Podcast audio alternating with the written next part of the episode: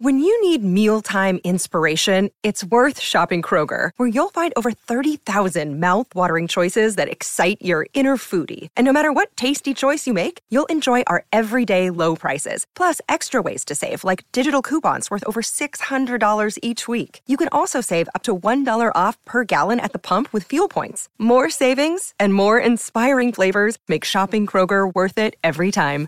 Kroger, fresh for everyone. Fuel restrictions apply. Another day is here, and you're ready for it. What to wear? Check. Breakfast, lunch, and dinner? Check. Planning for what's next and how to save for it? That's where Bank of America can help. For your financial to-dos, Bank of America has experts ready to help get you closer to your goals.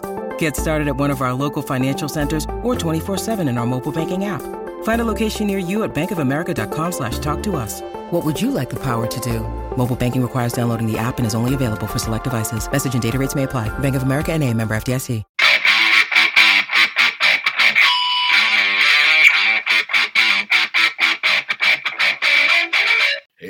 Up there, rock and rollers. Welcome to the episode number 116 of the Ugly American Werewolf in London Rock Podcast, brought to you by me, your host, Mac B. the Wolf. And I'll be joined as usual by my partner in crime, Gary Action Jackson from the East Coast of America. And we're going to welcome our first guest of 2023, actually a repeat guest from 2021. If you all remember our 50th episode, technically our 50th episode, the second part of our 50th episode. Some people will call that a 51st episode. Not us. It's 50 part 2, where we dedicated time to the classic movie Highlander and the Killer Queen soundtrack that went along with it. And our guest on episode 50 part 2 was Ryan Condal. Ryan was the executive producer and co-creator and head writer on House of the Dragon, the big Game of Thrones sequel, which has really taken the world by storm. It's a huge, huge hit right now. We had him on because he had done a script for a rebooted Highlander that I guess never saw the light of day. So we talked about that a little bit. We also went over some of the stuff in the movie about collecting hero props for movies because he's got an incredible podcast of his own called The Stuff That Dreams Are Made Of that he does with his buddy David. Uh, and it's killer, and they have great guests. He's had George R. R. Martin on there, as you might expect. So we were lucky enough to have him come back. I asked him, well, what album would you like to do if you come back and do a whole album with us? He said, you know, I love Houses of the Holy by Led Zeppelin. It's got a connection to my wedding, uh, and I'd be happy to do that. So, like, great. When the show's over, when it's its debuted, and you're getting ready on season two, come on back. So that's what we did this week. We're going to go over track by track, as we always do, Houses of the Holy, as it turns 50. Can you imagine that Houses of the Holy is turning 50 as we're recording this very shortly? So we're going to have Ryan share his memories with me and Jackson, how he came to the music, why it's important to him, sonically, what it meant for Led Zeppelin. First, we got to do a little bit of business here. As usual, we like to proudly say that we are members of the Pantheon podcast network of about 100 different shows, all different sorts of music. There's really something in there for everybody. You can follow them at Pantheon Pods. Uh, go to www.pantheonpodcast.com. Uh, we have friends that we've had on our shows, have been on their shows, like Tom and Zeus from the Shout It Out Loudcast, Jay from the Hook Rocks, Christy Alexander Hallberg from Rock is Lit, Martin Popoff from History in Five Songs, Paul Stevenson of This Day Rocks and Vintage Rock Pod, and of course the CEO, Christian Swain of Rock and Roll Archaeology. And we have to thank our incredible sponsors. Look, I know there's some record collectors out there. There's all sorts of cool Led Zeppelin stuff to collect out there. Our sponsor, rarevinyl.com, has a really killer stash of excellent Led Zeppelin stuff. talking LPs, singles, CDs, rare, hard to find items. They curate them, they take care of them in the shop in England, and they ship all around the world. So if you go to rarevinyl.com and use the code podcast, you can save 10% off your order, which makes it worthwhile because you can pick up some killer stuff. It's obviously not just Led Zeppelin, they have a quarter of a million things in stock. So go to rarevinyl.com or EIL.com, use the code podcast, save yourself 10% on your Led Zeppelin collector's items or whatever you may be looking for. Now, back to Houses of the Holy, yeah, this is the first one not named after the band, right? It just had Led Zeppelin, one, two, three, and the four Rune Stones for the fourth album. So this is the first album they actually named, but they still didn't put the name on the cover. Very Led Zeppelin, the power that Peter Grant and the band wielded through Atlantic Records to make their everything unique. Their sound, their album covers, their packaging, the visual arts, everything was special about Led Zeppelin. This is the one that came out in early 1973, their fifth album.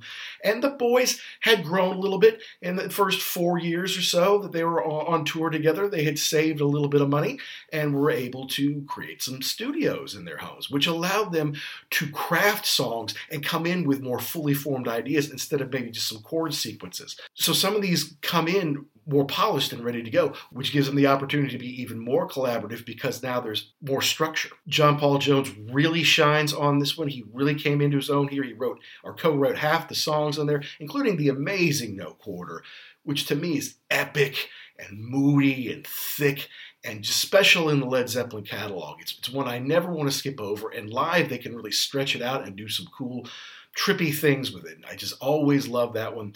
So this is really a coming out party for JPJ. Obviously, all the other guys are fantastic as usual on it. So let's go ahead. This is going to be a little bit long, but let's, let's go ahead and jump in. We are visiting with Ryan Condal of House of the Dragon, going over Led Zeppelin's Houses of the Holy on its 50th anniversary, right here on The Wolf.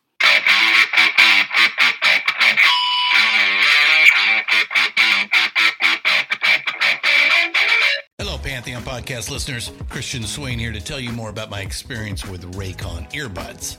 Our family now has three pairs of Raycon earbuds around the house, and my wife just grabbed a pair of the Headphone Pros to replace some headphones from a company that was double the price. And yes, she loves them. Now, if you haven't pulled the trigger on a pair of Raycons, or even if you have, but you're in the market for another pair because they're just that good, well, now is the time to check them out because they just launched their upgraded model of the best selling everyday earbuds. With Raycon's upgraded everyday earbuds, now you also get active noise cancellation, ergonomic design, and multi point connectivity that lets you pair with two devices at once. New quick charge function, three customizable sound styles, plus awareness mode. Available in a variety of vibrant new colors to complement any and all skin tones. I even have a pair of earbuds in a cool green color. I have tried just about every earbud known to humankind, and these Raycons are fantastic.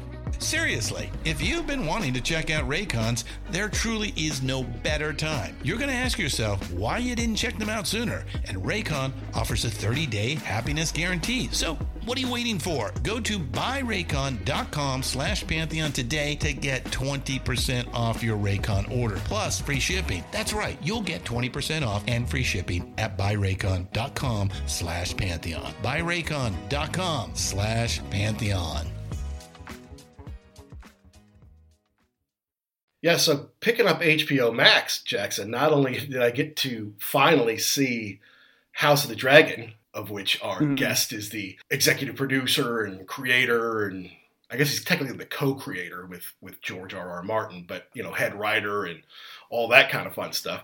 Also, I yeah. finally got to see his partner, like kind of like you and I are partners in a podcast. Well, he's got a great podcast called The Stuff Dreams Are Made Of that he does with his friend mm-hmm. David, mm-hmm. who is also a great writer and producer of shows, including Seinfeld. And there there might be a little bit of money in that. And then Veep he did Veep with Julia Louis Dreyfus, which is a right. great show, which I always kind of wanted to get into. And for whatever reason, it's just like, all right, well, I'll, I'll get there one day. Right? You, you can't watch everything. especially as it's being made. It's like, okay, well, I'll, you know, I, HBO does great stuff. Eventually, I'll get into it. So I got, to, I ripped through those, man. That was that was fun. That was that was that was good TV. I like that. They were talking one time back and forth about this the things from the show, like props and everything, mm-hmm. and about how I mean on Veep what do you have? Maybe you've got a nameplate from one of the characters, you know, on their desk that would be cool.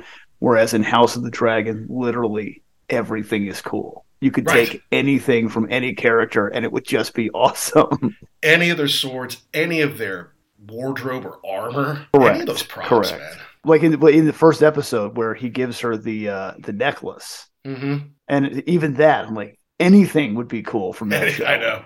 It's so cool. And so, I mean, I think we talked to him about that the first time we had him on. It's like, because he obviously has collected some really cool stuff from over the years and big movies, Star Wars, Indiana Jones, Conan, stuff like that. And like, so have you got, are you working with your armor? Like, okay, everything that's screen used, all the hero stuff, yeah, just go ahead and stick that in my trailer. yeah, we're gonna we, we need to make sure that yes, that's put in a special spot, my trailer. That way I can have that. I mean, they they get into some real heavy duty discussions about like I think Ryan was talking about. He's got uh, the some of the armor from Alien or mm-hmm. Aliens. I'm sorry, Michael Biehn's armor from and from he was like he yeah. had like the he had like the the far away stuff like the action stuff, but then he and so he sold that and he bought like the close up, like more of the hero stuff. Gotcha. And then he was saying, "Wow, I'm kind of I'm kind of upset about that because what I'd really like to have is a display with both of them so you could see the differences." I'm like, "Oh my goodness." That is that's a rabbit hole you could go down forever. For sure, yeah. No, and he had one of Conan's mm-hmm. swords from the Conan movies, a hero sword when it was used. And, you know, I think I even tweeted about yeah. like, hey, he's got a Conan sword. Some, you know, internet idiot came up like, showed a video of, of, of Arnold like this is Conan's sword, you know, and I was just looking at him like, well. A, you know, Arnold's not showing you a certificate of authenticity there. B, that sword looked pristine, like it hadn't been used. And if you mm-hmm. use it in the movie, right. it's going to get chips and nicks and stuff on that. It's going to be used, you know. And so a, a hero sword is not going to be pristine. But I'm like, I didn't really want to go down a rabbit hole with some internet. Uh, it's mm, not it. Your guy's lying. I'm like, yeah. Right.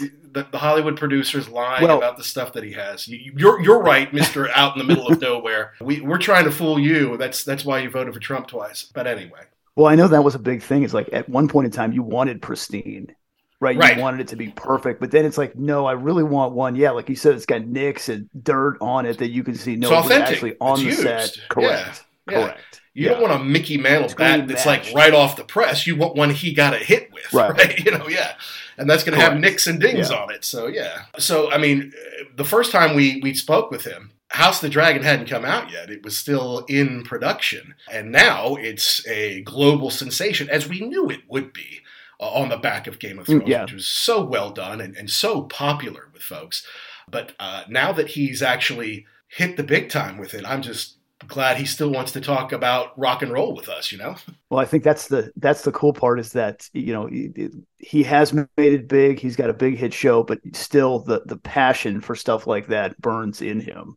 Yeah. and so that is uh that is pretty cool. It will never go away. There he is can you, can you hear me? Yeah yeah you sound good. Yes. Good. Cool. How are you good. How are you? All right. It's sunny in london even not just Amsterdam and by the way, it, it, rains more here than it ever did in London, but I swear to God, oh, ever since we moved in, it has rained like almost every day. So uh, I was there and I was there for a few days, it's like three or four days or something in the summer and um, in August, and it was gorgeous. It was glorious there. Uh, it was, it was actually hot, yeah, but uh, beautiful city. Really oh, great. great. Amsterdam. Well, look look at you, man. You got your Led Zeppelin T-shirt on, man. You're all ready, ready. to go. Yeah. All right. Well, look, hey, and and congratulations on the success of the show. I finally got to watch them all. I got HBO for Christmas, and I ah, I, I, just got to uh, to watch them all. Really amazingly well done, well written. And I know that Thanks. you may have used some blue screens and stuff, but I mean the sets and the cinematography and stuff was really really cool stuff. Ryan is really well done. Great. Yeah, thank you. Yeah, we tried to do as much in camera as uh, as we could but of course you know fantasy world like that you do have to create some things uh, some things digitally. But yes we're we're intensely proud of it and uh, hard at work on season two which we'll start filming in a few months. And uh, and on and on we go. Excellent. Well and i'll tell you i was just telling jackson another great part about getting hbo max was i got to get your co-host, uh, your partner in crime on the stuff dreams are made of. Get to see David's great show Veep in its entirety. It's just one That's of those right. shows that, for whatever reason, I just didn't watch it while it was coming out. You know, I'll be like, I'll get there. I'll I'll see it one day, yeah. right? Good, good. David, David we'll appreciate that. Fans, and he's yeah. got his next one is coming too in um, March or May. I forget which slot he got. Uh, but White House Plumbers, it's like a sort of uh, Coen Coen esque take on the uh, the Watergate break in, but through the POV of the of the uh, burglars, and uh, it looks the trailer's out. It looks uh, hilarious as would be expected. I'm sure. Um, I'm so excited for that one as well. Just plugging all all sorts of stuff as well as our. Please listen to our podcast. The stuff dreams are made of uh, about we movie. Talk about that a little bit before you got on. Yeah. Yeah, no, you've got a cool collection and yeah, inspiring people, you know, to uh, appreciate these little bits of of movie history, really, right? I mean, that, cinema history. Yeah, I mean, someone has to preserve that stuff. Yeah, I mean, that's what our that's what our whole life is. It's what your podcast is about, right? It's about it's about nostalgia and preserving history and uh, and um, trying to relive our our our glory days a bit. yes, yeah, no, absolutely, no, and and as long as you know these guys are still alive, I want to get them on the show. I want to talk to them. I want to talk about their records that are having 40th and 50th anniversaries. Can you imagine that Houses of the Holy turns 50 in just short order here, and not too long from now? That's no. that means I must be turning 50 soon. That's nuts. No, it's it's insane. It's insane. It was uh, yeah, it was released a day after my dad turned 21. How about that? Wow. Yeah. Wow. But we, we, I know you don't have a ton of time and so we want to we want to hit track by track. But what we like to do is to kind of learn a little bit about how you came to know this record. And it, maybe you could give a little background about how you came into Led Zeppelin, but it was like yeah. how did you how old were you when you found this? What effect did it have on you? And maybe talk about some of uh, big moments you may have uh, enjoyed while listening to these eight songs. Yeah.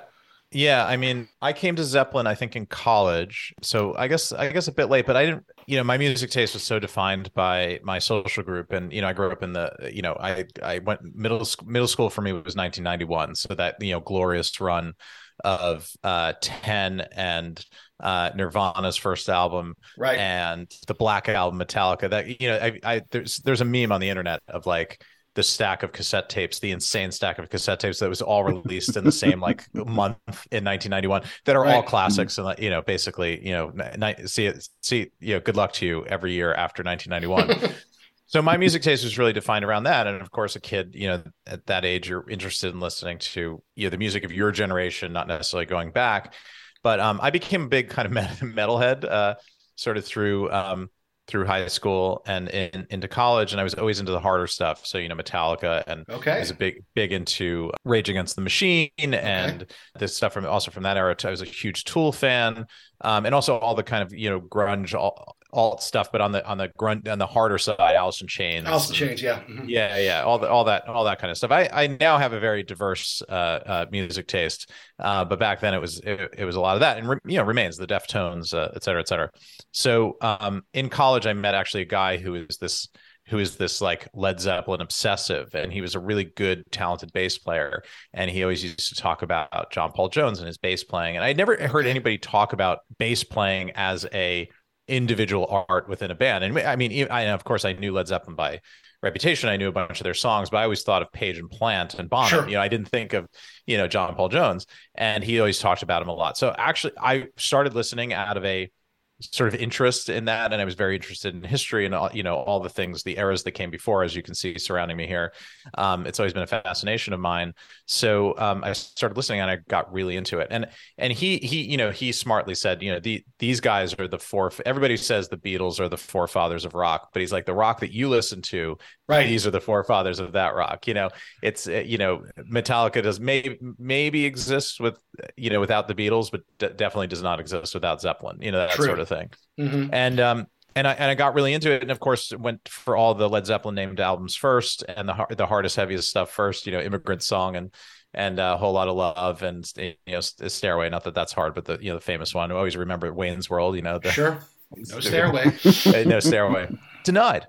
And um and he got very into it and was just started really appreciating the, the musicianship uh, at play there. And this was right around that time that I don't know if you remember it, but it was one of their many box sets. But the the stack of CDs that slotted into that sort of garage door, uh, the the you know the one that they they had, okay. it was like it was all of their studio albums, uh, I think including yeah. Coda, just slotted into this little thing with a cardboard cover that came. So that was the first thing that I bought, and it was like a hundred dollars, and it was oh like, wow, yeah, you know, huge deal. And I just you know I just listened to them. So I I don't think that I don't think that I came to any individual album in any different way. I really came to Led Zeppelin as an oeuvre, okay. and certainly I had different experiences. I there were albums I played more than others at the beginning. Um, I'm an un- unapologetic Led Zeppelin three fan. I really think that that is their first great album. I think Amazing they're a great album. band right out of the gate, but I think that one really. The, the musicianship and the it's a game changer yeah that's not just blues based rock yeah absolutely correct correct and the write and the songwriting and, and all that is is um, is really great. And then um, I've but I've always loved Houses of the Holy. I find that to be one of the and I actually listened to it a bunch uh, this week, uh, knowing that I was sitting with you guys and uh, not wanting to be talking out of my ass any more norm, more than I normally do. But I um I was I remembered why I often go to that one because it's one of it's one of theirs that I find is really listenable from beginning to end. You can okay. kind of put it on and experience the album, you know, as I imagine you would have done back in the day with a vinyl record and put it on and just sat and listened to it as almost like a movie, you know, watching the experience and going through the chapters of it. And look, not that their other albums aren't like that, but this one is particularly to, to me feels like that. It ha- it has an opener, it has a great, you know, great closing and it has mm-hmm. these kind of rhythms and moves that it goes through. And um and uh, I've always just I've you know I've always really really loved um, that album, and uh, I think I mentioned to you Mac when we were talking about it, we in the debate over uh, wedding songs and things like uh, that. right, we did not. It was not our song technically, but it was the song that began our wedding reception was uh, "Over the Hills and Far Away" because I just love that one of the greatest transitions of all time. You know, to go to go from a kind of plucky ballad into a you know true rocker, Led Zeppelin rocker, and that's right. And I just I love the lyrics of it, and there's actually a British um, like military hymn called the same thing that I, I found the lyrics to, and, oh, and, and, it seems like it seems like they're pulling something from there. It's um, but it's it's called Over the Hills and Far Away. Uh, it's like a marching a marching hymn. So anyway, that that's sort of my history with it. I, I love I love the album. Uh, I was reading uh, reading up on it too, and again in prep for this, and and it was referred to as the um the last great Led Zeppelin record, which Ooh. I don't know that I I mean physical graffiti is pretty terrific. But um, yeah. um, okay, okay, but uh, you know, a great. I mean, obviously, uh, that's that's written with love, at least for House of the Holy. So, uh, I love, yeah, I love, I, I love the album, and and uh, it's a it's a de- it's a desert island disc, I would say. Awesome. Awesome, killer. All right. Well, before we get track by track, Jackson, how about you? How did you get to houses? Well, I was a couple years older, still am, than Ryan. So uh, mine was more in high school, like in the late '80s. So before right. all of the music that you were talking about came out. So I was kind of in that in in between part. I knew Led Zeppelin. I had heard a lot of it, but not all of it. And I'm like, okay, I need to buy one of their albums so that I can be cool and say that I have a Led Zeppelin record. And uh, two and three were kind of, I didn't really know them that well. And this was, and uh, four everybody had. So that was not, that was easy to get to. This one was like, I know some of the songs so I think if I pull the trigger, I'll be okay. Bought it, listened to everything. I used to I put it, I had it on CD, I put it on a tape, and I used to remember I get in the car and just listen to it. I just drive, just go somewhere, just get out of the house, just chill. So I've listened to this a thousand times forward right. and backwards in its entirety. So, like you're saying, Ryan, it's like it is like a movie. You know, you have a beginning, a middle, and an end. Yeah, no, that's cool. No, I mean, like like Jackson was saying, yeah, we're we're a few years old. You that time, 1991, when you were in middle school, that's when we met as freshmen in, in college. Me and Jackson, mm-hmm. uh, oh, and, and, and, and it was an interesting time for music because it's like, yes, here comes Pearl Jam, here comes Nirvana, here comes Soundgarden and Alice in Chains. But that that exact same time, you know, here's U2's Achtung Baby, here's Def Leppard back after five years away. You know, here's Dire Straits back after five or six years away. Yeah. You know, you know, here's Metallica's coming up with this huge black. You know, so it's you know there was some old school and new school going on at the time, and we were pretty old school. Our tastes always were a little bit older than we were anyway. Like in the late '80s, I would say my favorite bands were like Led Zeppelin, Rolling Stones, and Rush like not late 70s this yeah. is late 80s that's what i liked yeah. you know and my dad was into rock and roll i mean like he he taught me about chuck berry when i was like four years old you know and he liked the doors and he liked cream and that kind of stuff. He also didn't like the Beatles much. He didn't like the Rolling Stones. He didn't like Led Zeppelin. So I had to go out and find that. And I think I came to houses because I had two and four. And I obviously knew that there was a one and three because if there's a two and four, there must be a one and three. So it's like, all right, well, let me see what else there is. Physical Graffiti, okay, that's a double album. I don't know if I can afford that one. But what's this one? What's the orange one with the naked kids on the rocks? Uh, that's kind of weird. Uh, you know, another Hipgnosis title. I mean, a cover.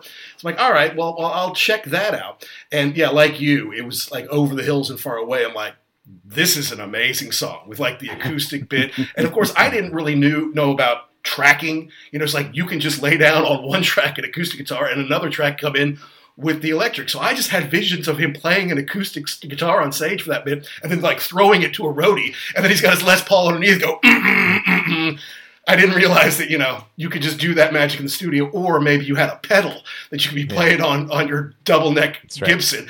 Just press the pedal, and then you're in the next stratosphere. But, but but they would play it live. They played it live though, and they had to they had to do that. You know, they had to do that live. I mean, kind of amazing. You know, ahead of their time, I would say. I mean, it, it's yeah. it, not everybody was doing that. That's for sure. Hi, I'm Deborah Bonham, and I am the Irish werewolf in England. Peter Bullick.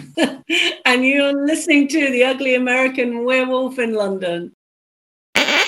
But all right, let's I know you don't have a ton of time, so let's go track by track. We start off with the always favorite song remains the same. Another song that he used that beautiful double neck Gibson on, and yeah. I guess one that they really love to play live. Yeah, is this it, does this always catch you? You always say, "Wow, this is an amazing way to open this this album." Yeah, I mean, I can hear you know, obviously, I can I can hear the I can hear that that opening uh, that opening riff very clearly. It's just, it's just another great Led Zeppelin opener. I mean, there's you know there's no two ways about it. And man, they really they you know that's a run of five killer openers if you really just you know go down the list of thinking about those um, you know, good times, bad times. And uh, so what's the what's the opener on two? Three is uh three is immigrant song, four is um, black dog. What's the what's the opener on two?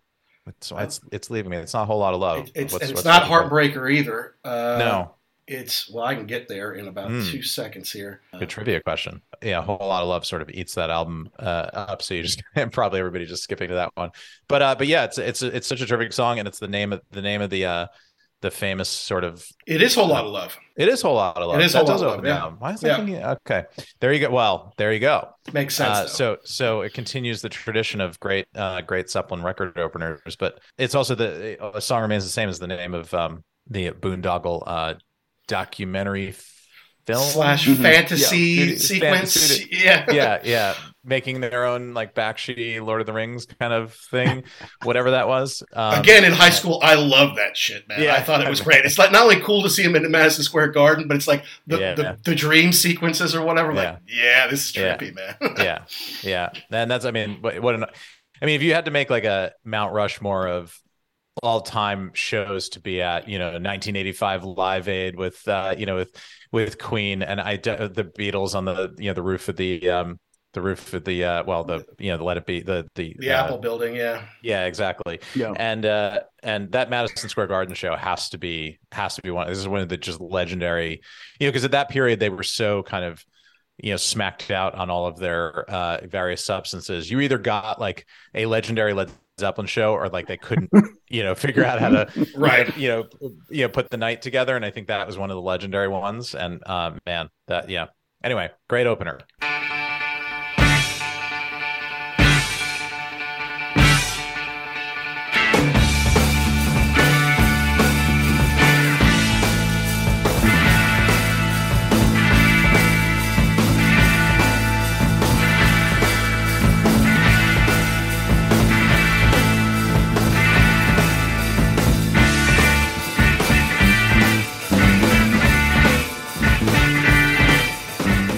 Yeah, what do you think, Jackson? Yeah, I mean, again, it, it's you what you want to start a record off when you look at everything on here. You want to get them going, you want to get them hooked in, and this is the way to go. Uh, it, it, looks like this was supposed to be or started off life as an instrumental, which it sounds. It definitely mm-hmm. sounds like the vocals will kind of put in. You know, like man, maybe we don't want to be an instrumental. Let's put some vocals in. the The melody is really running the show on this one, and not the vocals. So yeah, great way to start the uh, start the disc off. Yeah, it, it, Jimmy's a little frantic uh, at the beginning, really kind yeah. of throughout.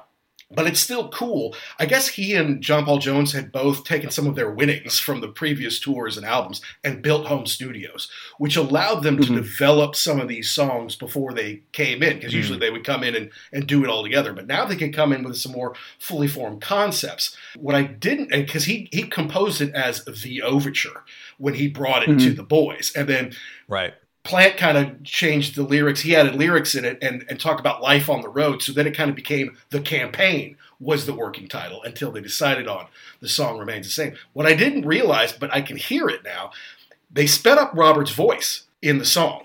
He sung it at one speed. And they, Yeah, they sung yeah. it. They, they pulled it up to make it a little higher, a little faster. So I, mm-hmm. although they love to play this live, I wonder if it was difficult for Robert to pull off because he had to get to that higher yeah. register to match. Right? Wow. Yeah, it's yeah. probably easier to put it in the beginning when you can still sing that high and not uh, right. not at the end when you've been out there for an hour. Started, yeah, exactly. I like the I like the part too where it, it comes in frantic, but then in the middle it slows way down, so you kind of groove to that a little bit, and then bam, right back into it again. It's got yeah. that melodic run by Jimmy in it too. It, it's really nice stuff. Mm. I, I, have to admit that when I was younger, especially when I would watch the movie "Song Remains the Same," I would, I would it'd be kind of a bummer to me just because I'm like Jimmy's got the double neck. is he going to play Stairway? Oh no, it's this song remains the same song, right? And I was like, you can't just use that for Stairway, young Mac. He can use it for other things. But you're right, great way, killer way to start off the record, and they loved it. They they almost never didn't play that song the rest yeah. of the time that they performed. Yeah, I I believe they played it at Celebration Day, which was their last, you know, their last they live did. show. I believe that's on that. Yeah, that's on that and that's another one because that's one I was actually alive for. Exactly, uh, would have been man. I know, I know, uh, some an uh, actor who's in my first pilot, who's a big, big metalhead. Mm-hmm. Um, paid uh, paid ten grand to go to that show, and he's like, and I wasn't, wow. I wasn't like front row. I was, I was just there, just in the building. No, I, you know, I mean, like I understand Dave Grohl is there. Dave Grohl can do whatever he wants, you know, yeah. but it's yeah. it's like thirty million requests for something yeah. like twenty thousand tickets or something like that, you know. So yeah. Uh, oh well. Yeah, All right. Said, so you said he paid ten grand, but he said he can say he was there. Yeah, exactly. exactly. I mean, no regrets. No regrets. Yeah. yeah. No doubt about it. All right, now we always talk about on the show how like the first song's usually got to come out and grab you, get you going. The second one usually takes it up a notch, and the third one's a gear shift back. Mm. But on this one, the second one is yeah. the big gear shift back with Rain Song. A yeah. very long song, seven and a half, eight minutes, and one that if you just ask me without me looking, I often can't place which album Rain Song is on. And I might mm. just guess, oh, was that on three? Because they had some softer songs on three. Was that on Physical Graffiti? Because I can't remember all of side three and four of Physical Graffiti. But I've just forgot what a beautiful song this was until I really listened to the record again. This is a George Harrison song. He mm-hmm. uh That's right. He uh yeah, he was I got which I didn't know, but he was like a huge Zeppelin fan and just loved what they were doing and like gift gifted this to them uh i guess. And i mean it's unclear as to what you know what exactly he did. Did he write uh, you know riff or whatever? But i just i love that kind of dna in there. And i love that i love that one of the beatles was also a fan of let's face it the greatest rock band of all time. Ooh, yeah, yeah. big statement from mr yeah. Yeah. I think greatest Harrison hard rock at, band of all time i would mm. say there you go. Yeah. Harrison was at uh, Jones's birthday party, and they were talking about this. You know, oh, you guys, you you're great, but you should write a slow song, blah blah blah. And I think at some point in time in that party, uh, Bonham ended up throwing Harrison into the pool. And yeah. if that's not one of the cool, like, could you imagine, like, this is all going on at one thing? That's fantastic. And and to your point, it is really cool that Harrison would be Uh, not uh, just a fan of the band. Like he understood music, he understood where it was going. He really liked them and what they were doing. Yeah, and I think the comment was he went to Jimmy's like, I like Led Zeppelin, but they don't play any ballads. So yeah. maybe he showed something to Jimmy. Maybe Jimmy just borrowed. I mean, look, the beginning chords are basically it's the same as something.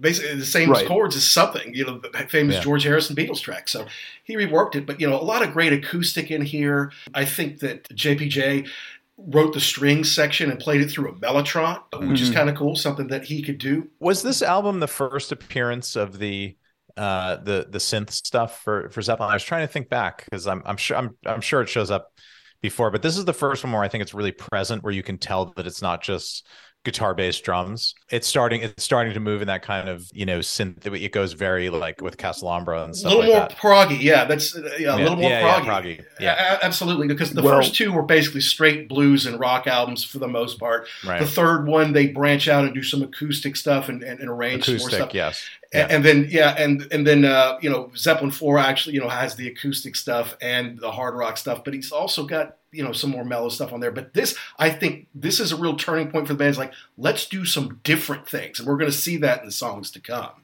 Yeah.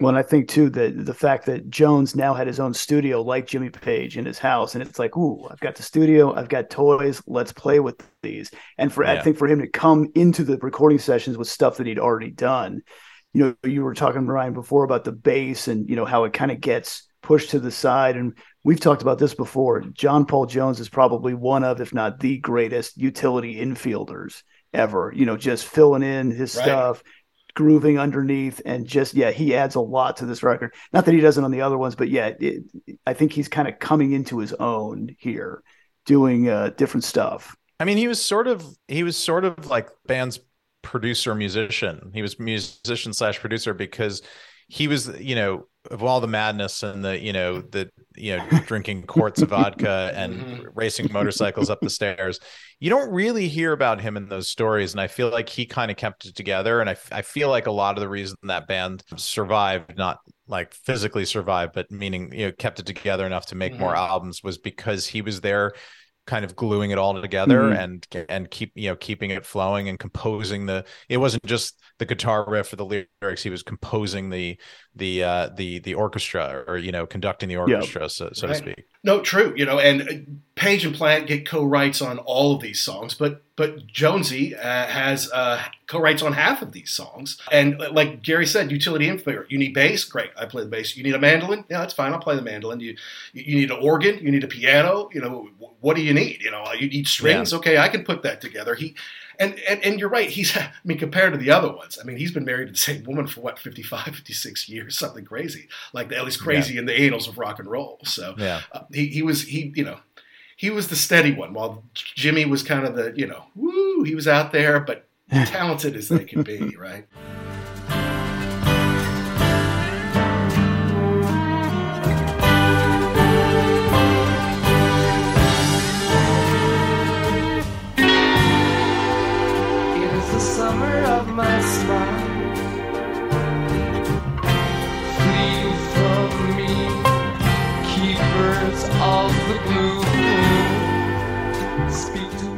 I made a funny note here. In listening to it in some of the interludes it sounds like, and I mean this in a, in a good way, it sounds like something in the background of like a 70s James Bond film. Like after an action scene, like they get away from the bad guys and then they float down the river. Just James and some spy he's trying to woo, right? You know? And like this could be on the background when James like, well, darling, since we have some time to kill. I mean, it just, it just, I don't know. That just came to me. I, I didn't know if you guys would, would relate to that or not. But it's beautiful. I'll have to go back and it, listen to it now. Yeah, it has majesty. Yeah to it. It's a bit of a jam at the end. Yeah, like um, I said, it's like the experience listening to this movie is uh, listening to this album is like watching a movie. It has its it has its kind of story rhythms to it. You know, it's the opening action sequence with song remains the same, and then this is the uh the floating floating down the river. I didn't think it was a James Bond song, but I could see it as a. These guys would have been a great. Would, would I would have loved to see the movie scored by the musicians of Led Zeppelin. You know how like with uh, hmm. Trent Reznor and Att- Atticus Finch has become not Atticus Finch. Uh, what is his name? That's the uh, guy from Kill Mockingbird. Right. Um, God, it's left me. But a lot of these, a lot of uh, musicians have have have moved on to uh, scoring, you know, scoring yeah. movies. Um, uh, Trevor Rabin of Yes has scored like fifty mm-hmm. movies or whatever. Yeah. You know, yeah. D- Danny Elfman of Oingo Boingo is, is one of the biggest scorers in the world, right? Yeah. Well, he's so famous as a composer that I think hmm. people forget that he was. That he was uh, Boingo Boingo. He, was a, he, was a, he was a rocker first. Yeah. Mark Mothersbaugh of Devo has done some great there scores over the years. You know, Robbie Robertson of the band has done some scores, and Jimmy Page maybe did Death Wish 2 and John Paul Jones maybe did Death Wish 3, but I don't know if everybody loves this. I'll tell you one more thing about the Rain song. Robert Plant doesn't really like to compete with his former self. And when he goes out with Alison Krauss or with his Band of Joy, he might do one or two Zeppelin songs and maybe they're reworked a little bit. This is one I'd like to see him do now. Now that he's hmm, more yeah. of a crooner mm. and he's not trying to scream out those stuff, I would like to see him do this with Alison now, you know, and he's going to yeah. be in Louisville the week of the Derby, so uh, maybe I'll go, ah. I'll go check him out. You could, yeah, you could rework this and have it have more of a country feel to it, and still be the same song. That would be interesting. We'll see. I'll, I'll send him a letter. We'll, we'll see if he gets it. well, yeah, I mean, you talk weekly, so sure, yeah. bring it up. Uh, but no, but the third song, here we go, Ryan. Over the hills and far away. This yeah. was easily in high school, easily my favorite song off of this record, and maybe at the time, at least for a brief period, my favorite Led Zeppelin song. Yeah, I went through that. I, I think I went through that as well. I think, I think, uh, I think my favorite Zeppelin song now is um, Achilles' Last Stand. I just, yeah. I, I just feel like that's such like the height of the art, and it's um, doing everything you know that's so great about it. It's like you know nine minutes long. It's it's just wonderful. But uh, but yeah, I think that I think this this one I I love the the the musicianship. I love the the song the songwriting. The the lyrics of it are beautiful. The emotional feeling that I think it puts puts you through. Um, and now now it has this like you know this, this nostalgic chord that it hits because I just think of you know, I think of our, our wedding and uh, mm-hmm. it's, um, you know, we still, you know, 11 years later, we still like each other and uh, it's just, Wonderful. it was, it was such a great day. And, and um, yeah, I, I just, I, I, I, love the song. That's awesome. Uh, I just, I just love the dichotomy of it's, it's this cool acoustic it's nylon thing. Mm, mm, mm, and then yeah. you know burn burn comes in with the big riff. It's just cool. I actually quoted this on my senior page of my yearbook. Mellow is the man who knows what he's been missing. Many many men can't see the open road now I yeah. didn't know I couldn't see the open road back then. I didn't know what the hell I was talking no. about. I just thought it was cool. It's like I'm going to miss out on some things, but it's okay. I got a long term plan. Still a great quote. Yeah, to me this would be a great um, end of a movie. You know, after mm. the uh, mm. the lead character, you know, bearing the wounds of the final confrontation and deciding to you know walk again into the uh, you know Kwai Chang Caine going back into the into the sunset onto the next uh, western town to wow, solve the next yeah. problem. Yeah. There you go. Yeah, a little kung fu action for you. Yeah. Jackson, any anything on Over the Hills before we get to Crunge? Just, I, I mean, everything that everybody else said, but it, I really like to listen to this to to see how it builds. You know, you've got the one guitar, then you've got two guitars, and I would sit here and listen to. I would sit there and listen to it and just say, "Well, how did you do that?" I'm trying to pick out the different uh, the different parts, and I know that you couldn't do it all live, but yeah, the part where he goes from the acoustic to the electric, yeah, you see him. You know, I'm picturing it up on the on some kind of stand, and then you take one step back you reach down because the Les Paul's down by you know by your knees. You crank the volume and then bam, you go into it. I'm like, yeah, that's pretty cool. So much, so much, so much.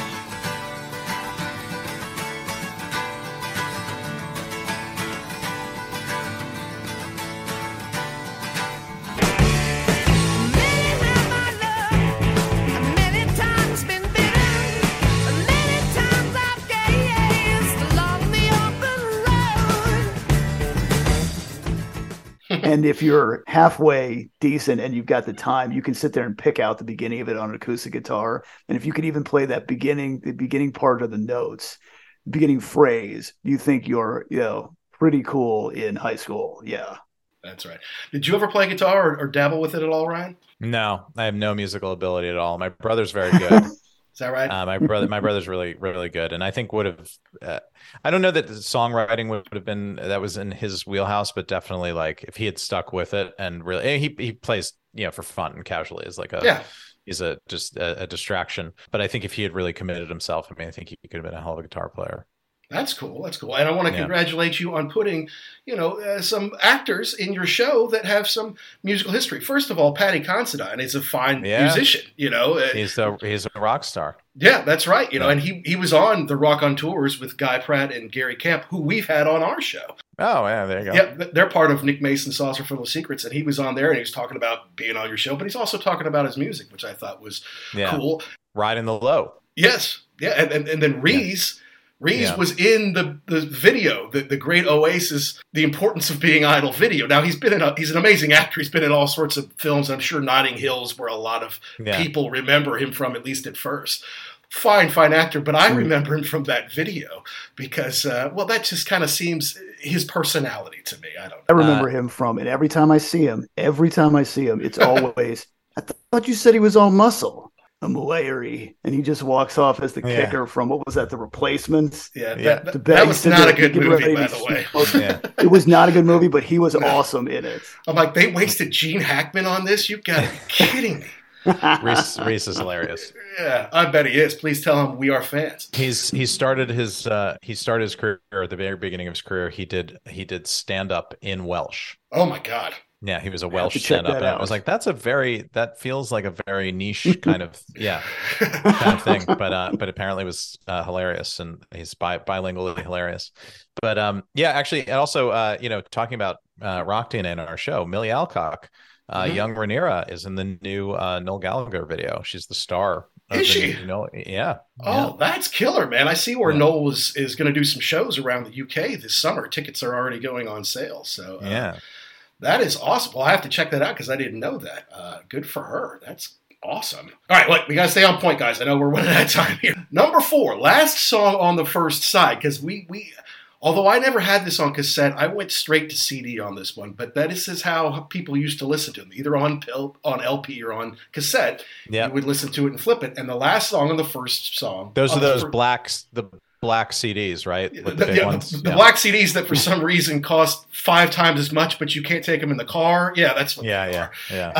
Um, did you? All right. So tell me, I'm going to go last on the Crunge. Tell me what you guys think about the Crunge. I think this is the skippable one from this album. I really do like the whole album. I, I, was listening this week. I played it all the way through, but this just feels like them just like mess, messing around and and I just I don't know it because it, it, it's such a great. I mean, with those three back to back killers, and it's just it just it's like okay, you got. I don't think I don't think it's filler because I don't. I, it's not that. It's a it's a tight album. I just think they're they're like having a laugh, and I actually think if you read the interviews, they they sort of they sort of were, and with this, right. and then with with D'yer Mak'er.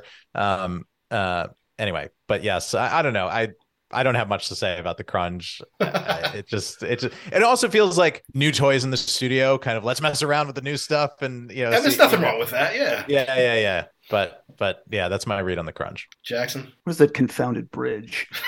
um, yeah, very, very very odd change of pace. I when I when I was first listening to this record, I didn't like it. I have come to like it a lot more. That bass is super funky. It is. Um, it's it's a James Brown, I guess, tribute so you can kind of see that you know yeah. they paying homage to him what i really liked it, it has got that weird ele- the electronic stuff going up bum, bum, bum, bum, underneath and then what I really liked was you heard Robert Plant actually speak at the end, and you're like, you know what? He sounds like a really cool dude in his speaking voice, you know, because he, he goes all over the place. Like his voice doesn't stay in one register, but to actually hear him speak, and that was before you really could get into like interviews and stuff on YouTube. So it's a nice change of pace for me. It's weird, and it's just them doing whatever they wanted to do at that point.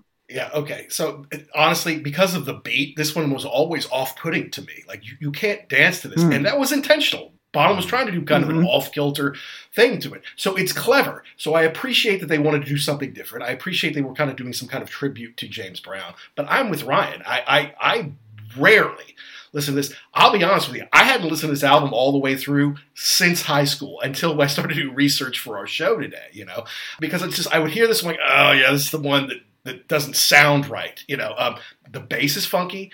Jimmy's playing stuff that I don't love. It's it's a little high. It's not killer Jimmy stuff. But you know, it He's is definitely funky. not out in front on this one. Yeah, look, I, I, give him credit for for for pushing out. It's like we said, they were very blues and hard rock based. Those first yeah. two albums, they went a little more acoustic. But that's you know, that's okay. So you're bringing in some bluegrass, kind of old Celtic, maybe country stuff. But now this is where they're really doing something different. I don't love it, but I give them credit for doing it.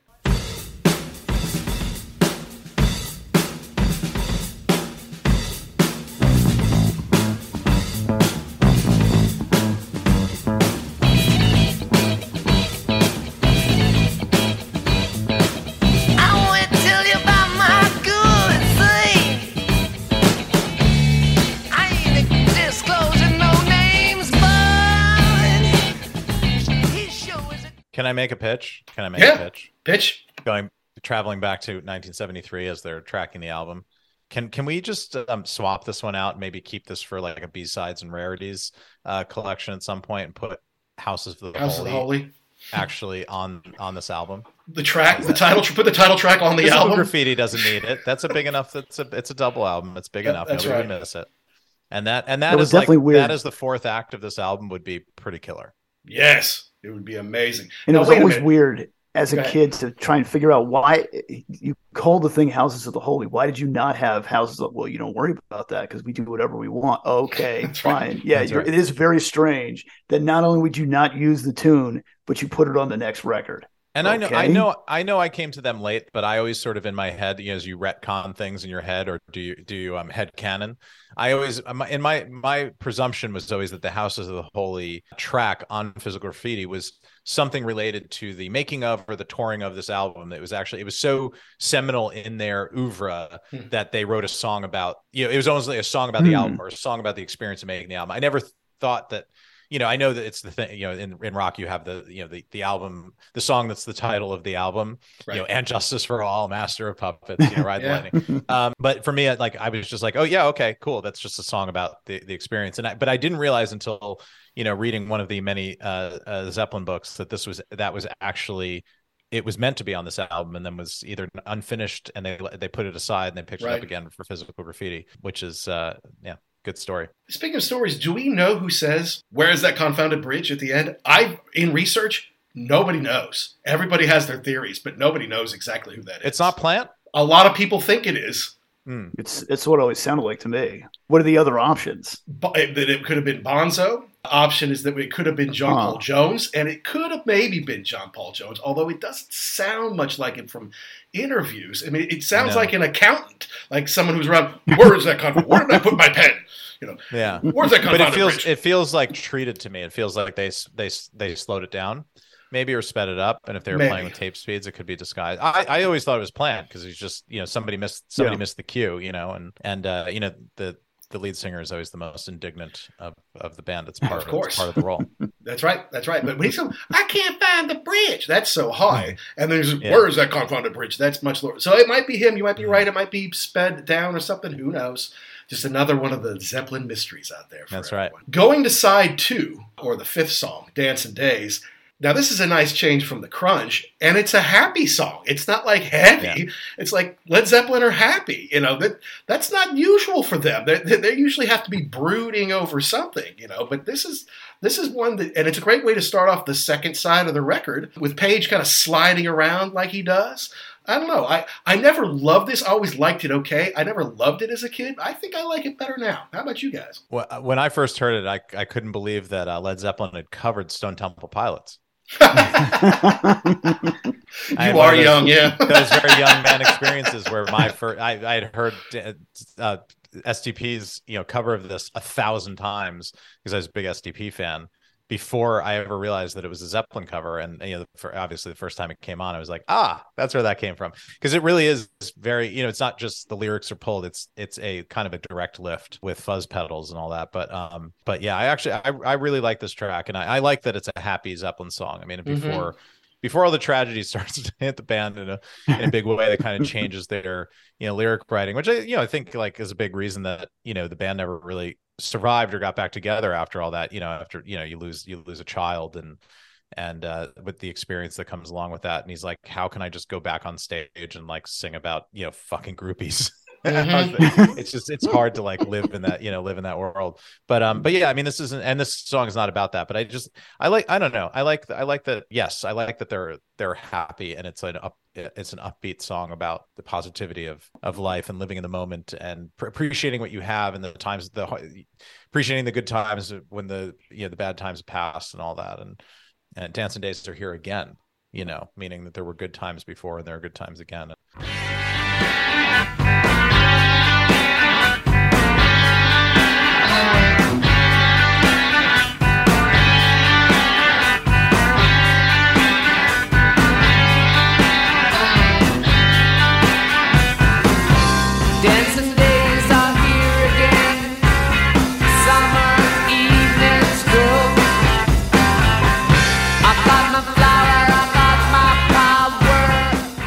I, I yeah, I, I really like this track. It's a good one. It's a good one as you're coming off of uh, over the hills and far away, and as you skip the Crunge, it's a good good way to uh, good way to come back in. So true, so true. Hey guys, this is Ryan Condal, the executive producer, writer, creator of House of the Dragon, and you're listening to the Ugly American Werewolf in London podcast. And you should download and subscribe. Keep doing that. Hey folks, Steffan Chirazi and Renee Richardson here from the Metallica Report. And we are proud members of the Pantheon podcast family, where the best of music and podcasts unite. We've got something pretty cool for you. We're giving away an exclusive Metallica merch package worth over $250. That's a whole lot of scary guys, skulls, M72, and other sought after Metallica swag. And we've made it easy for you to win. Follow and share the Metallica Report, and you're in the game. Go to pantheonpodcast.com slash Metallica, enter your email, and hit that button to be entered to win. And just like that, you're eligible for our monthly exclusive Metallica merch package. And guess what, rockers? You can enter every month. So just do it. And while we love our global brothers and sisters, the lawyers won't let us ship outside the U.S. on this one, um, as much as I love everybody else in the band, it really is Jimmy Page to me. So to hear that signature riff right off the bat, it's different. It sounds like yeah, he's sliding around almost like he's melting the notes together. Um, and I really like the kind of the sentiment growing up where it was cold for a good part of the year. The whole about dancing days are here again as the summer evenings grow. Like you kind mm. of think, oh man, I can't wait for it to be summer. That's the best. So yeah, to your point, Ryan, harkening back to you know a a, a time before and it will come again. I, that's why I always like this one. And the the main riff is really great to me. Yeah, um, yeah, it's funny. I, I guess I appreciate that lyric now more living in in England because that's where these guys grow, okay. particularly in the north. And let me tell you, when after you you know November falls and the sun starts setting at like 3:45 in the afternoon mm-hmm. and it's just cold and gray for 4 months straight you really do start to appreciate the dancing days and the long summer because the other side of that is you know summer the the the summer uh, summer sun is up you know until 10:30 at night and then you know rises mm-hmm. again at 4:30 quarter to 5 in the morning, which yeah, brings different right. problems. But at least they're happier problems. They're sunny. They're vitamin D based problems. And right. uh, I did I did uh, appreciate that song a lot more. As I did, it's not on the album, but as I did going to California because that's I lived there for 15 years and and I've always loved that song because you know the idea of the British going to California and the and the kind of you know the hope and the sun and everything that you know mm-hmm. that came along with that. And I'm very nostalgic for that song now because I I deeply miss California after having a, having lived here. But I guess da- dancing days is sort of the other side of that. It's like the experience of you really grow to appreciate summer here living in England. Let me tell mm-hmm. you, that's for sure. It's absolutely true. Yeah, uh, and I'm going to move to the Midwest where it's like I remember Ryan like if it was 90 or more in England for like three or four days. It's like, oh my God, we're melting. Old, old, people are going to die. And I'm like, it's yeah. 90 every day from May through September where I'm going. like every single day. Yeah, but um, but because that's a modern place in a first world country, you have air conditioning to yeah. run to shelter. You don't pretend that this has never happened before, which is my favorite feature of the now coming up on my third English summer. Oh, that never it's never like this, guys. It's been like this every year I've been here. Get some air conditioning. I know. Well, and you look at the show is going to continue to be a hit, buddy. So you better get used to living there for a while. They're not going to shut down and say, "Oh yeah, why don't you, you know, make it in Vancouver or something?" No, you're going to yeah. keep making it in England. I have no doubt, yeah. and in Spain and some of the other cool places you get to go. Yeah, Spain also has air conditioning. Yes, they do. You know, uh, I was just there, and it's a wonderful place. All right, now second song on the second side, or sixth song, Jamaica. as it's known to the British, D'yer Mak'er, is it's known to yeah. Americans. It's a reggae song. Yeah. That's out of their comfort zone. That's not something that they did before. And I got to tell you, if my memory serves me from high school, this is one the ladies love. Yeah, yeah. Yes, and it's all those different things, but this one actually fits into the puzzle in mm-hmm. a way, right? More than the this Crunge, yeah. And it, more yeah, and I and I think um it's funny cuz when I when I think I first saw the song title, I just thought this was another one of their weird Welsh, Gaelic, uh, Celtic sort of right. song titles, and I didn't yeah. I didn't realize that it was like a slang, uh, you know, sort of slang inside, yeah. inside joke. Yeah. So I'll just I'm, but in my head canon, I'm going to keep this one as one of their one of their weird, uh, you know, one of their weird Welsh titles. But uh, I actually I like this one. I'm gonna I'm gonna say I, I do yeah. I like this track, and I do not skip this track. No, never. I, I,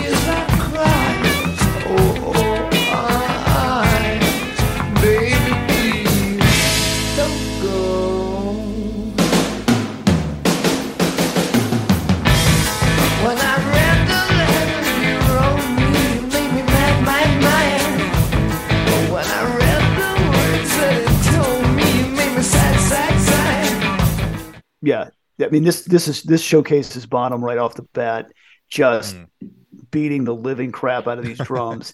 and it, it's different. And I know people, oh, you know, this is not a reggae song. I don't think it was ever supposed to be a reggae song. I think it was just there. They love that style of music. Let's fool around and see what we can come up with. It, yeah, it's great. It's a great party song. The title is one that you can argue about forever. I, I, did hear Plant say something about how, yes, like you said, Americans that I really like D'yer Mak'er. Hey, that sounds like me. Stop that. making fun of all the way we talk over here so yeah, and it, you could argue about it, it, it, You know, when you were in school, you knew it, you didn't know it. Yeah, I, I like it. It fits into the song, especially for what's coming next. And and even you know, kind of the, the piano on the way out, they're just throwing stuff at the wall and see what sticks. I'm with you in that for Bonzo is great on here. Bonzo makes this mm-hmm. song. It's to yes. me, it's his song because Jimmy's ah, when he's doing the the, the kind of riff bit. Mm-mm, mm-mm, I love that part. Yeah. I, I, think it's cool when he's doing the other stuff in the middle. Is burn it, sometimes it's a little off uh, to me. Um, it, it's a great song. I love it. It's he doesn't have a super flashy solo, but it fits the song perfectly. Hmm. it's very good Led Zeppelin to me and um, I guess it was a bit of a hit. They didn't really do singles over here in, in the UK or not always in Europe, Ryan, but you know, mm. got t- top twenty in the US. Americans did like it. Um, wow. But you know, I, I, mean, yeah. Was it was it the second signal uh, single on the album? Um, yeah, what it was, was. single. The, the, first one was Over the Hills, Far Away, uh, okay. Back with Dancing Days. That's May. And in September, it was Jamaica with The Crunge, because if ever there was a B side on this record, it's it's The Crunge, right? So yeah. So no, it, it did fine in America, but but Robert's like it's the old joke, isn't it? Oh, the wife went on holiday, Jamaica. No, she went on her own accord, you know, kind of thing. So. yeah. We, we, we, didn't get that in America because we it says D'yer Mak'er. Do I like that? Yeah, yeah it's, it's a fun one, you know. So no, it, it's a good one. It, it makes the album again. Give them credit for doing something a little different because Clapton didn't release "I Shot the Sheriff" till the next year. So hmm. you know you didn't see these big British bands dabbling in anything like this previous to this. So again, they're kind of breaking some ground. But to the epic, to the seventh song, third on the second side, No Quarter. Yeah. This is my favorite Led Zeppelin song of all time, at least wow. right now. I, I, mean, uh, it hasn't always been. I do have mad love for Achilles' Last Stand uh, with you, Ryan. I'm down on that for sure. I love when the levee breaks, mm. but I don't know. It's just something like, especially if it's like at the end of the day, I want to listen to some tunes if you get me one Led Zeppelin song, this is it. And I can listen to the Celebration Day version, you know, like, I, and, and it's to me, it's otherworldly. It's it's amazing. It's all four of them being so good. JPJ deserves a lot of credit on this one because this is one that he had during the mm-hmm. Zeppelin Four sessions. Couldn't finish yeah. it and then he reworked it thanks to his home studio and brought it back. To guys like now it's now it's ready boys. And it is. It's awesome. Yeah it's uh, this is an epic epic song. And um so mac i have to ask you mm. have you heard have you heard the tool cover? I have not heard the tool cover no. That's a worthwhile journey for you. This was actually i was aware of i was i knew no quarter as a tool song before this but i knew because i I knew it was a Led Zeppelin cover. So okay. you know, going into it, because it was on this um, it was on this sort of non-album EP thing that they did between releases called Salival, and um, because they were like the last band to join um, streaming forever, the only way to listen to this was if you illegally, you know, Napstered it, or if you track down this like now the actual EP 80, 80, 80 to ninety dollar CD. Gotcha. Um, uh, which of course I did at some point, and um, was totally you. happy to spend the money. Um, but I, uh, I, yeah, I agree with you. I think this is my my favorite song on the album now. I don't, I don't think it, it hits favorite Tool song, but I just love it, and I love, I love, I think this is the best lyric writing on it. It's like an epic. Close the door and put out the light. You know they won't be home tonight. The snow falls hard, and don't you know the winds of Thor blowing cold. So you don't get. They're wearing steel that's bright and true. They carry news that must get through. Uh, t- talk about the campaign. You know the, the, the theme of this album being on the road and it being a war. I mm-hmm. mean, this mm-hmm. is uh, you know, of course, no quarter is a is a kind of uh, military battle, term. Yeah, battle term that we we use quite a bit in my uh, in my job. That's right. Give give them no quarter, which means you know fight fight without mercy. You know, don't you know, t- do not take any you know no, no yields. Yeah. yeah. exactly. and uh, the only the only thing this is missing, the song, is a good Tolkien reference. There's it's set up right there to bring in to bring in some yeah. some reference to uh Caradhras or something with the the winds, but they go Thor, and I respect that. It's it's it's Norse and Nordic, so I'll take that instead.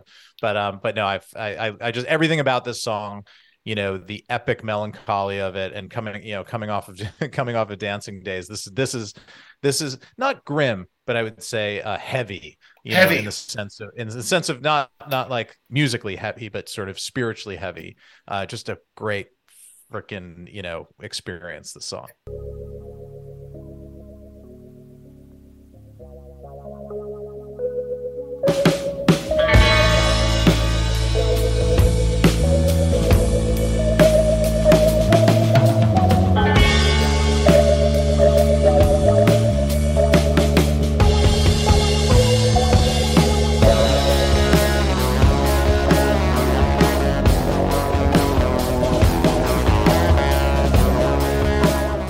and thick. It's not yeah. heavy like like Black Sabbath heavy, but it just feels thick, and it's almost like you can feel uh, the wind and the um, the fog kind of rolling in yeah. when this gets played. You know, uh, and they they loved it. They I don't think that they played a show, at least not a full show, without playing this the rest of their days, and they definitely played it Celebration Day. And Page and Plant broke it out when we saw them with the orchestra, Jackson in the in the mid '90s. Mm. There, you know, so I didn't realize that Jimmy slowed the whole track down, like all the playing from JPJ, all that. He hmm. slowed mm. it down to make it thicker, to give it more weight.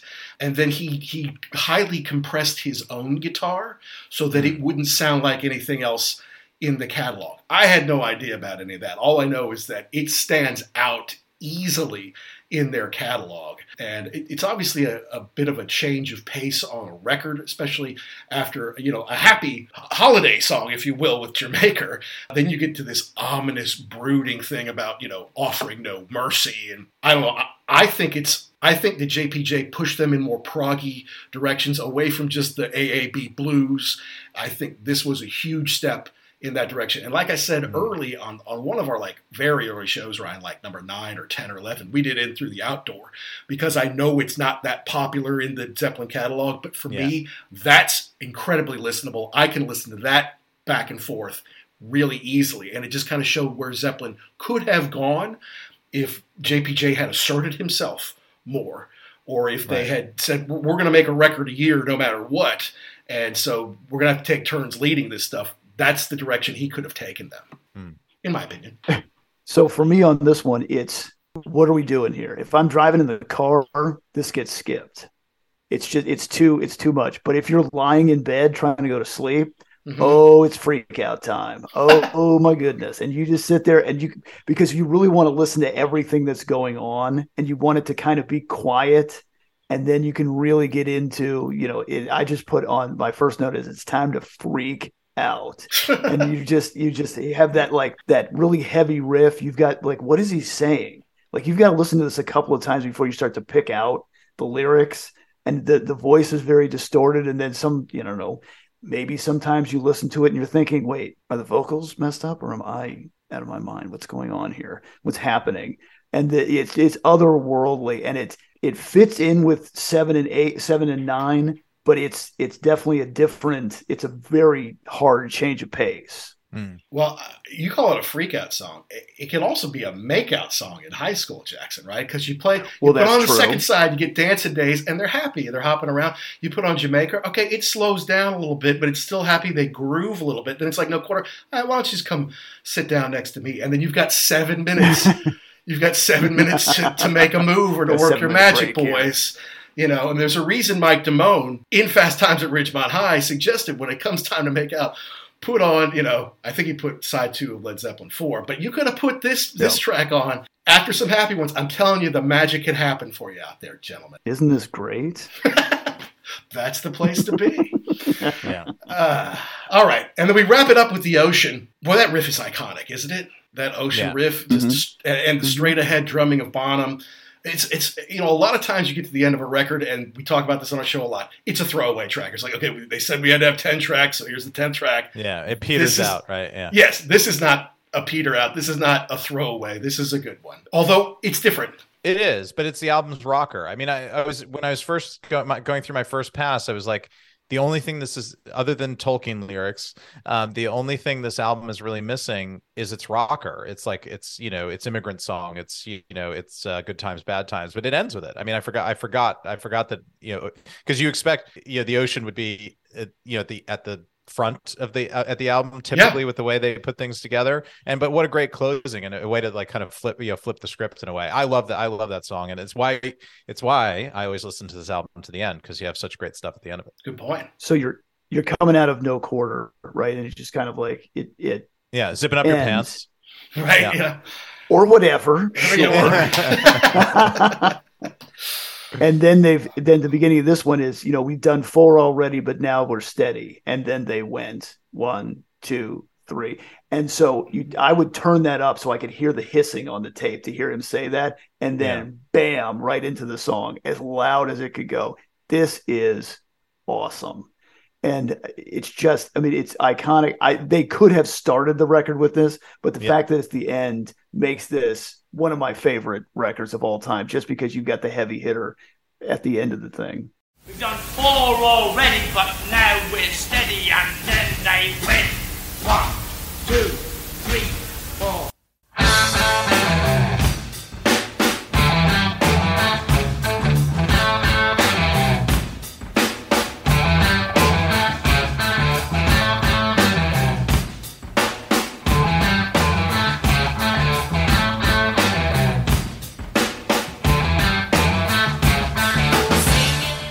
and if Page is jamming on that at the end, there's a big send off yeah. at the end, and they kind of do the doo wop, yeah. as a throwback to that, those guys. That makes no sense to the rest of the song, but it fits in perfectly. It does, you know, and it wraps up an album where they took some chances. They took some chances with Crunge. They took some chances with Jamaica. They, they you know, yeah. no quarter is not something that you know you're going to play next to with a Jackson Five song on the radio. You know, it's it, it's awesome, but it's not exactly pop music necessarily. You know, so it's rare that you ever find a dud on a Zeppelin record. And I, there's, I mean, I know the crunge isn't our favorite, but I mean, there's no real duds on here. The, the, crunge is different, but it's not bad to me. And the way you wrap it up with this, and the fact that Houses the Holy the song, which I love on Physical Graffiti, wasn't ready or didn't make the cut. Also, The Rover, Black Country Woman, mm. those were kind of in various stages while they were doing this. Even mm. Walter's Walk, which ends up on Coda, was done during this time. You know, I mean, it, just shocking when like Coda was basically an obligatory thing. It's like, okay, we still owe them a record. We want to do something to wrap up our legacy here. So they just took everything that existed basically and popped it together. And some of it was as far back as, as 1972, 73, like Walter's Walk. But as far as one statement goes, this is very powerful, especially on the heels of Zeppelin 4 which is a, mm. a, juggernaut. I mean, sold 25 million, 30, 50. I don't know how many millions of copies it, it, sold, but this is Diamond. This has sold 11 million in the United States on its own. And it's it, look up the bands who've sold Diamond records back to back. The list is very, very short, yeah, especially if you yeah. just go to rock and roll. It's like Led Zeppelin, the Beatles, the Eagles, Def Leppard did it, and maybe that's Pink that's Floyd, and, and then that's it. Any any parting thoughts from you boys on this one? Um, yeah, what just, it means to you in your life. I love I love this album. I, I also I, yeah I wanted to talk about the cover art too because mm. um uh you know you got you touched on it a little bit, but apparently it was based on uh, the Arthur C. Clarke story Childhood's End, Childhood's End, or at least inspired by, which is a, a story of an alien invasion uh, where the invasion is benevolent and they actually come to save us, us, kind of save us from our own writing our own destruction.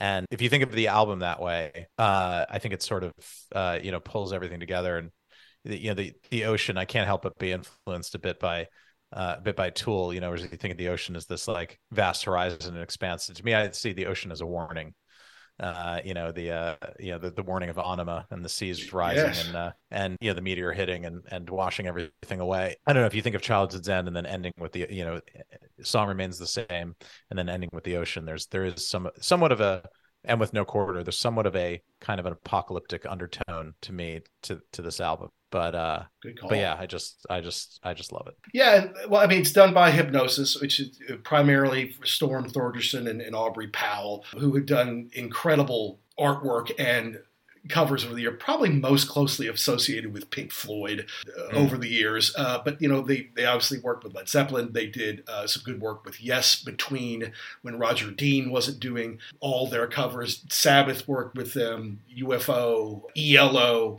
I think uh, I think Paul McCartney and Alan Parsons. You know, they, they've just done some great stuff. Although I admit, when I first got it, I was a little off put by it because it's naked kids you know and i'm like as a 14 15 year old i'm not supposed to be looking at naked kids you know anywhere like i'm not into that that's not my thing and i guess they went to the the giants causeway in ireland where these natural hexagon rock formations kind of form next to the sea it's pretty amazing thing and they worked on it for days but it was always the orange tint to it that I thought hmm. was kind of cool. Because the, the, the, first album was obviously it's the Hindenburg. The second one was kind of an odd sepia tone thing. The third had the cool wheel on it. It had all sorts of little yeah. odds and ends in it. The fourth one, although iconic, is a bit odd. Uh, right, it's a picture of the dude with the sticks on his back, and then if you open yeah. it up, well, that's in a torn down building. But this is a more otherworldly kind of thing, and I, yeah, and, and for that I do like it. It's an interesting cover, though. I like the story of the first idea that was brought to the band, which was a, I believe, a tennis court with a racket on it. And what do you? Oh, you mean our stuff is a racket? Get out of my face. Get right. out of here. I can only imagine the pr uh, blitz that had to accompany that with phone calls and everything. It's a joke. We're sorry. Here's something else. Yeah. the, the, fact that you would have the stones to show up there with it i guess a joke deal like baffles me why you would do that so was it was it Storm's idea to do that? And they're like, okay, that's it, you're fired. Bring Aubrey in here. We'll, we'll let him do it. Correct. yeah, okay. that's exactly what it was. Yeah, and and I don't know, like, was it a, what did he mean it as a joke? Like, how, how was he really serious? But apparently, Page took one look at that, and the top of his head came off, and he was like, "Get out of here! Don't ever talk to me again." I would love to see Peter Good job, Grant buddy. eject somebody from a meeting. That would be, even if it was me, I would love to do. I would love to go like physically. Yes, and have him, but like physically eject you. Yes. Yeah, yeah, and then I could tell that story. I could dine out on that the rest of my life. Unfortunately, the meeting was on the starship, so oh, right. so thirty thousand feet later, pushed well, out, pushed out by Peter. Grant. Yeah. If he pushed out a parachute, it'd still be a great story. Um, yeah. But yeah, that's awesome. Well, Ryan, look, man, I, we really thank you for coming on and, and realize that this is, you know, a, a busy time for you as you uh, as you work on your Golden Globe award-winning show for season two. Uh, when did the when did the Emmys come out? I don't even I don't even know. Uh, the uh, the uh, nominations I think are in June, and then the um, the uh, ceremonies in uh, September. So oh, okay. Still, still quite a ways to go. A long time so. to go there. Okay, so yeah, you might yeah. have seen. So, and then when do we think season two will be hitting HBO? The first show is that fall? Um, at some point in the future. I mean, I of course know things, but I can't. TBD. I can't. I can't say them. We're, we'll, we'll, we'll start. We'll start shooting uh, in uh, in the next um, in the next couple of months, and then you know it's a long production and then post period. So I think people can probably back into a reasonable uh, release time frame, knowing what it takes to make the show. Very good. Uh, well, listen, congratulations on all your success Thank there, you. and and all the best uh, in the future. And stay in touch, you know, and maybe in uh, 2024, you know, you got maybe you could teach us about Tool. I got to tell you, grunge was not our thing and so after that, I kind of went back into the. I'm just going to get in the Stones of the '70s. I, am going to learn about Rainbow. You know, after yeah. Ritchie Blackmore yeah. left Black uh, Deep Purple. You know, I, I kind of went that way, and then everybody else in our generation kind of got into that post grunge into the tools, into the Deftones, into stuff like that. So yeah. maybe you come on and educate us a little bit on that stuff. Yeah, I would, I would love to. I'm going to start by sending you. I feel like a good entry point is is their cover no quarter, which is awesome. So I'm going to send you a, a, link to that so you can check it out and uh, awesome and freak out to it. Nice. nice. And if you need to find rare records in England, go to rarevinyl.com. Oh, really? Uh, and they oh, sponsor our show. And so just use the code podcast and you get 10% off. And uh, they have a quarter of a million things in stock. Uh, wow. I, I, okay. I, went down to their place and it's amazing the care they take uh, with all that stuff. But it's also like, the end of Raiders, where it's like you know, there's all these boxes of things. Like God, someone's got to go through. All oh, that's stuff, awesome. You know? Yeah, I got, yeah. I got to, I, have got to make the pilgrimage, but I will check that out. Thanks, guys. Thanks for having me on. Thanks, bud. Bye. Well, it's cool to see uh, Ryan back on the show, and yeah, I mean, between being on our show the second time and winning the Golden Globe for Best Drama, I mean, this is a pretty big month for him. Yeah, yeah, and uh, it's interesting because I'm sure that's that's the other thing too. Oh, when's the next season coming? Okay, just relax. We're working on it. Relax. You know, I could tell you, but I have to kill you. So it's fine. We can patiently wait around for the second season. It, will be here. And if not, just watch the first season. Exactly, you know, or go watch all the Game of Thrones, which I still haven't done. I'm one of the rare people who did not watch Game of Thrones, and I, although I'm familiar with the genre and what's happened, mm. uh, and some of the characters, I watched House of the Dragon without having all that baggage because it does take it's a prequel. It takes place 172 years at least it starts 172 years before all that. So i, I don't think you really i mean it, it would definitely have helped but I, it, it's not it's like not if you didn't see game of thrones. Yeah you wouldn't be like i don't even understand. The other thing too that was pointed out to me was there's no one from game of thrones in house of the dragon. Mm-hmm. so you don't have that thing where it's like well i know this guy's going to make it because i've seen this person later. Right. there's none of that. You don't know what's going to happen with any of the characters so that's that was always the thing to me in those Star Wars prequels. Like, well, right. you know, I know you are going to live. Gonna I know you're going to so. die. Yeah, right. Exactly. Like what, watching Rogue so, One. Uh, is she going to make it, Daddy? I'm like, well, she wasn't in Star Wars, so I doubt she makes. You've never seen this person before, so uh, or you know, you know he's going to be Darth Vader. It's just a matter of time. Uh, yeah, but no, that's that's really cool. I'm really happy for him and and, and all his yeah. success. You know, and uh, it's always cool when you find someone who is creative who does like share some of the, the same stuff that we like. Like we love Led Zeppelin, we love rock music. Well, he does too. And obviously, being a little bit younger, he got into some bands that we didn't.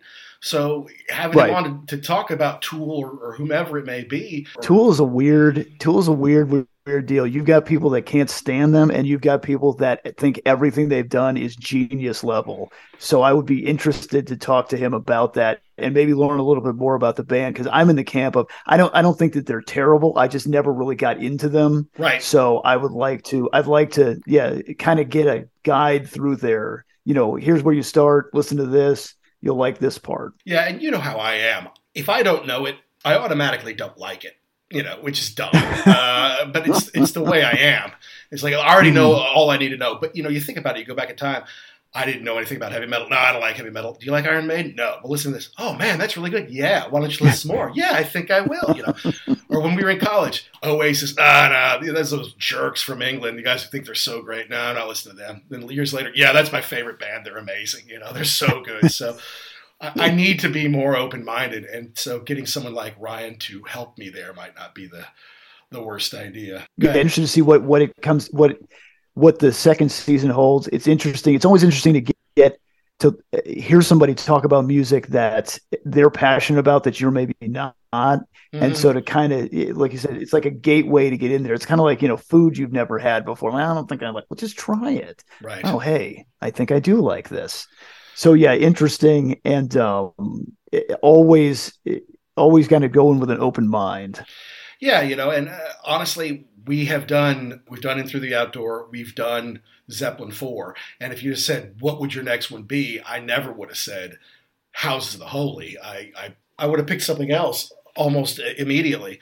But because he had passion for it and he, he played it at his wedding and all that kind of stuff. And I'm like, yeah, come on, yeah. let's talk about that one. Yeah, it, it's a great record. I think it kind of gets lost in the Zeppelin catalog only because it's sandwiched between four and physical graffiti. I think it's not as hard hitting as the the first couple of records. So it, if you listen to it, you'll like it, especially if you're a Zeppelin fan. But I do think it gets skipped too many times in the or or glossed over in the talk about the Zeppelin catalog. And I agree with you there. And it's also kind of just a point in time in that, I, if I'm not mistaken, Zeppelin 1 through 4 were all made by 1971. Yes? Yeah, yes. 4, uh-huh. four didn't come in. Uh, 4 was out in November I think it was, of, of 71. And then Physical Graffiti didn't come out till what, 76? Maybe 75. So, yeah, something like that. So this was the yeah. only one made in 73. This is the only one that came out. So it, it, it, kind of, it felt like a long time probably between Zeppelin 4 and Physical Graffiti. And it's also kind of immortalized because of the song Remains the Same movie, which I believe also came mm-hmm. out in 76. Uh, at least 75, but maybe 76. So you got that soundtrack and obviously, that was the new album. That's the album they were touring on at the time. So although somebody some might feel they look dated because when it came out that was kind of like the summer of punk and here's jimmy in his dragon outfit or whatever and they, it, they kind look of stumbling around yeah, yeah. They, he looks very 1973 and of course they're in madison square garden they're not in some sweaty little hole with kids with spitting on each other and you know ramming their heads into each other so it, all of a sudden the culture had changed but to me, that movie, The Song Remains the Same, is iconic. It captures them at the height of their powers, both uh, musically uh, and as far as just being a draw. You say, well, they're a bigger draw in the late 70s. Maybe because they could do stadiums, but then they were a little more erratic, right? You didn't always know mm. what hmm. kind of show you were going to get, but they were still fairly professional at that point, uh, and, and, killing it on stage. And you know, maybe Days Confused was 25 minutes, not like 45 minutes. Like, well, we don't know how to end it. You know, kind of, uh, what do we do? You know, and and look, this they branched out. The songs on here are different than anything that came before it, and in some ways, they're mm-hmm. different than than what came after it. So this one has a special place in the catalog, and it's one that I kind of forgot uh, for a long time because I didn't like Crunge. Dancing Days was too happy for me. The song remains the same. Wasn't Stairway to Heaven, and you know, and I could just listen to No Quarter on something else. So I have a better appreciation of this now, having done the research and, for the show. Well, good because th- this was the first Zeppelin record that I ever bought, and it, so with that in mind, I was going to listen to the hell out of this thing. And and uh, like you, physical graffiti was just it was too big of a commitment at that point in time monetarily to get into. So yeah, it always holds a special place in my heart, and it is it's not as heavy. And I think maybe when it came out, people were, "What is this? You know, what direction are you going in?" It's just the evolution. You can really hear the the fact that they've they're layering a lot more stuff. Mm-hmm. So it's more of a it, it's more of a varied sound. It's just guys, we want to do something different. We could you could make Led Zeppelin one over and over and over again, but I'm glad they didn't.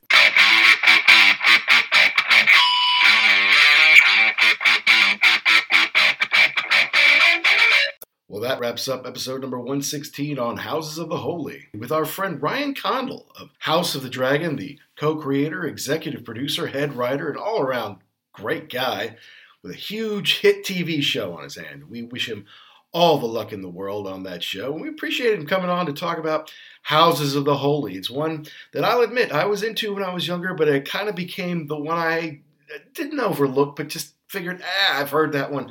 I want to go back to something I really love, like physical graffiti, like In Through the Outdoor or even like Led Zeppelin 4, which we did that show over a year ago on the 50th anniversary on Led Zeppelin 4 and admitted we don't listen to it that much just because we know it's overplayed. We know the songs really well. And I guess you could kind of say the same for Houses of the Holy here. A great album. No Quarter alone puts it in the stratosphere, but just think about it from beginning to end, with Song Remains the Same all the way through to the ocean.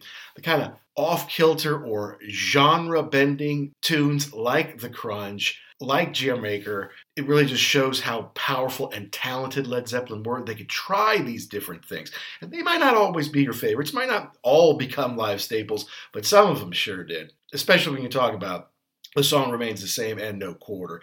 Big, big songs in their catalog. And with boys starting to stretch themselves a little bit there. So thanks to Ryan Condal. And if you want to learn more about Ryan, his stuff that dreams are made of uh, is a great podcast. I think it's uh, at uh, at Props Podcast on Twitter. And if you've got the HBO, not only can you watch House the Dragon, but you can watch uh, the House the Dragon Built, the behind the scenes TED episode thing. And, and, Ryan's featured there quite a lot, not only to, to learn a little bit about him uh, and hear from him, but to learn how they magically created this incredible world and all the hard work, people who dedicated themselves to it it's really something to behold. And he deserves all the credit in the world and all the fine people who worked on that one. So, as usual, folks, we want to know do we get something right? Do we get something wrong? Do we miss the point? Do we leave out your favorite part? You have got to let us know. You email us uglyamericanwerewolf at gmail.com, or you could tweet or DM us at ugly underscore werewolf or at actionjack72. We're on Instagram, we're on YouTube. You let us know about the bands, the albums, the concerts, the rock properties that you want to hear us talk about. And we thank you for downloading and subscribing wherever you get your podcast, where it be Apple, Spotify, Good Pods is good to us. Anywhere you like to get them, Podbean's been big. Please continue to download and subscribe. And if you're thinking about it, hey, give us a positive review. It just helps us find more rock fans like you, helps us grow the show. And as usual, we want to thank Pantheon Podcast, of which we are a proud member, and to our amazing sponsor, rarevinyl.com. And you go to rarevinyl.com, use the code podcast, and you can save 10% off of your orders. And thanks so much to Ryan Condal. Can't even tell you what we're doing next week, folks. You're just going to have to tune in and find out. But to all of you rockers all around the world, be cool and stay safe.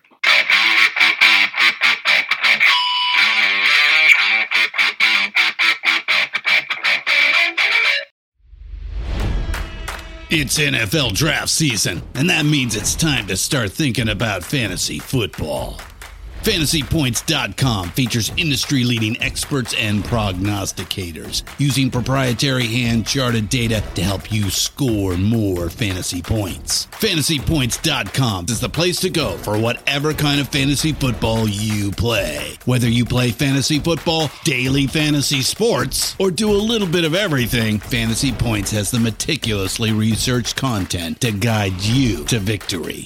And why wait for the fall? Fantasy Points also covers the new spring football league, the UFL. Join the guru, John Hansen, Scott Barrett, Joe Dolan, and other massive names in the fantasy football universe with an exclusive offer. Use code Pantheon for 15% off any fantasy points package, including the all in package, with access to every article, tool, and data nugget that Fantasy Points has to offer.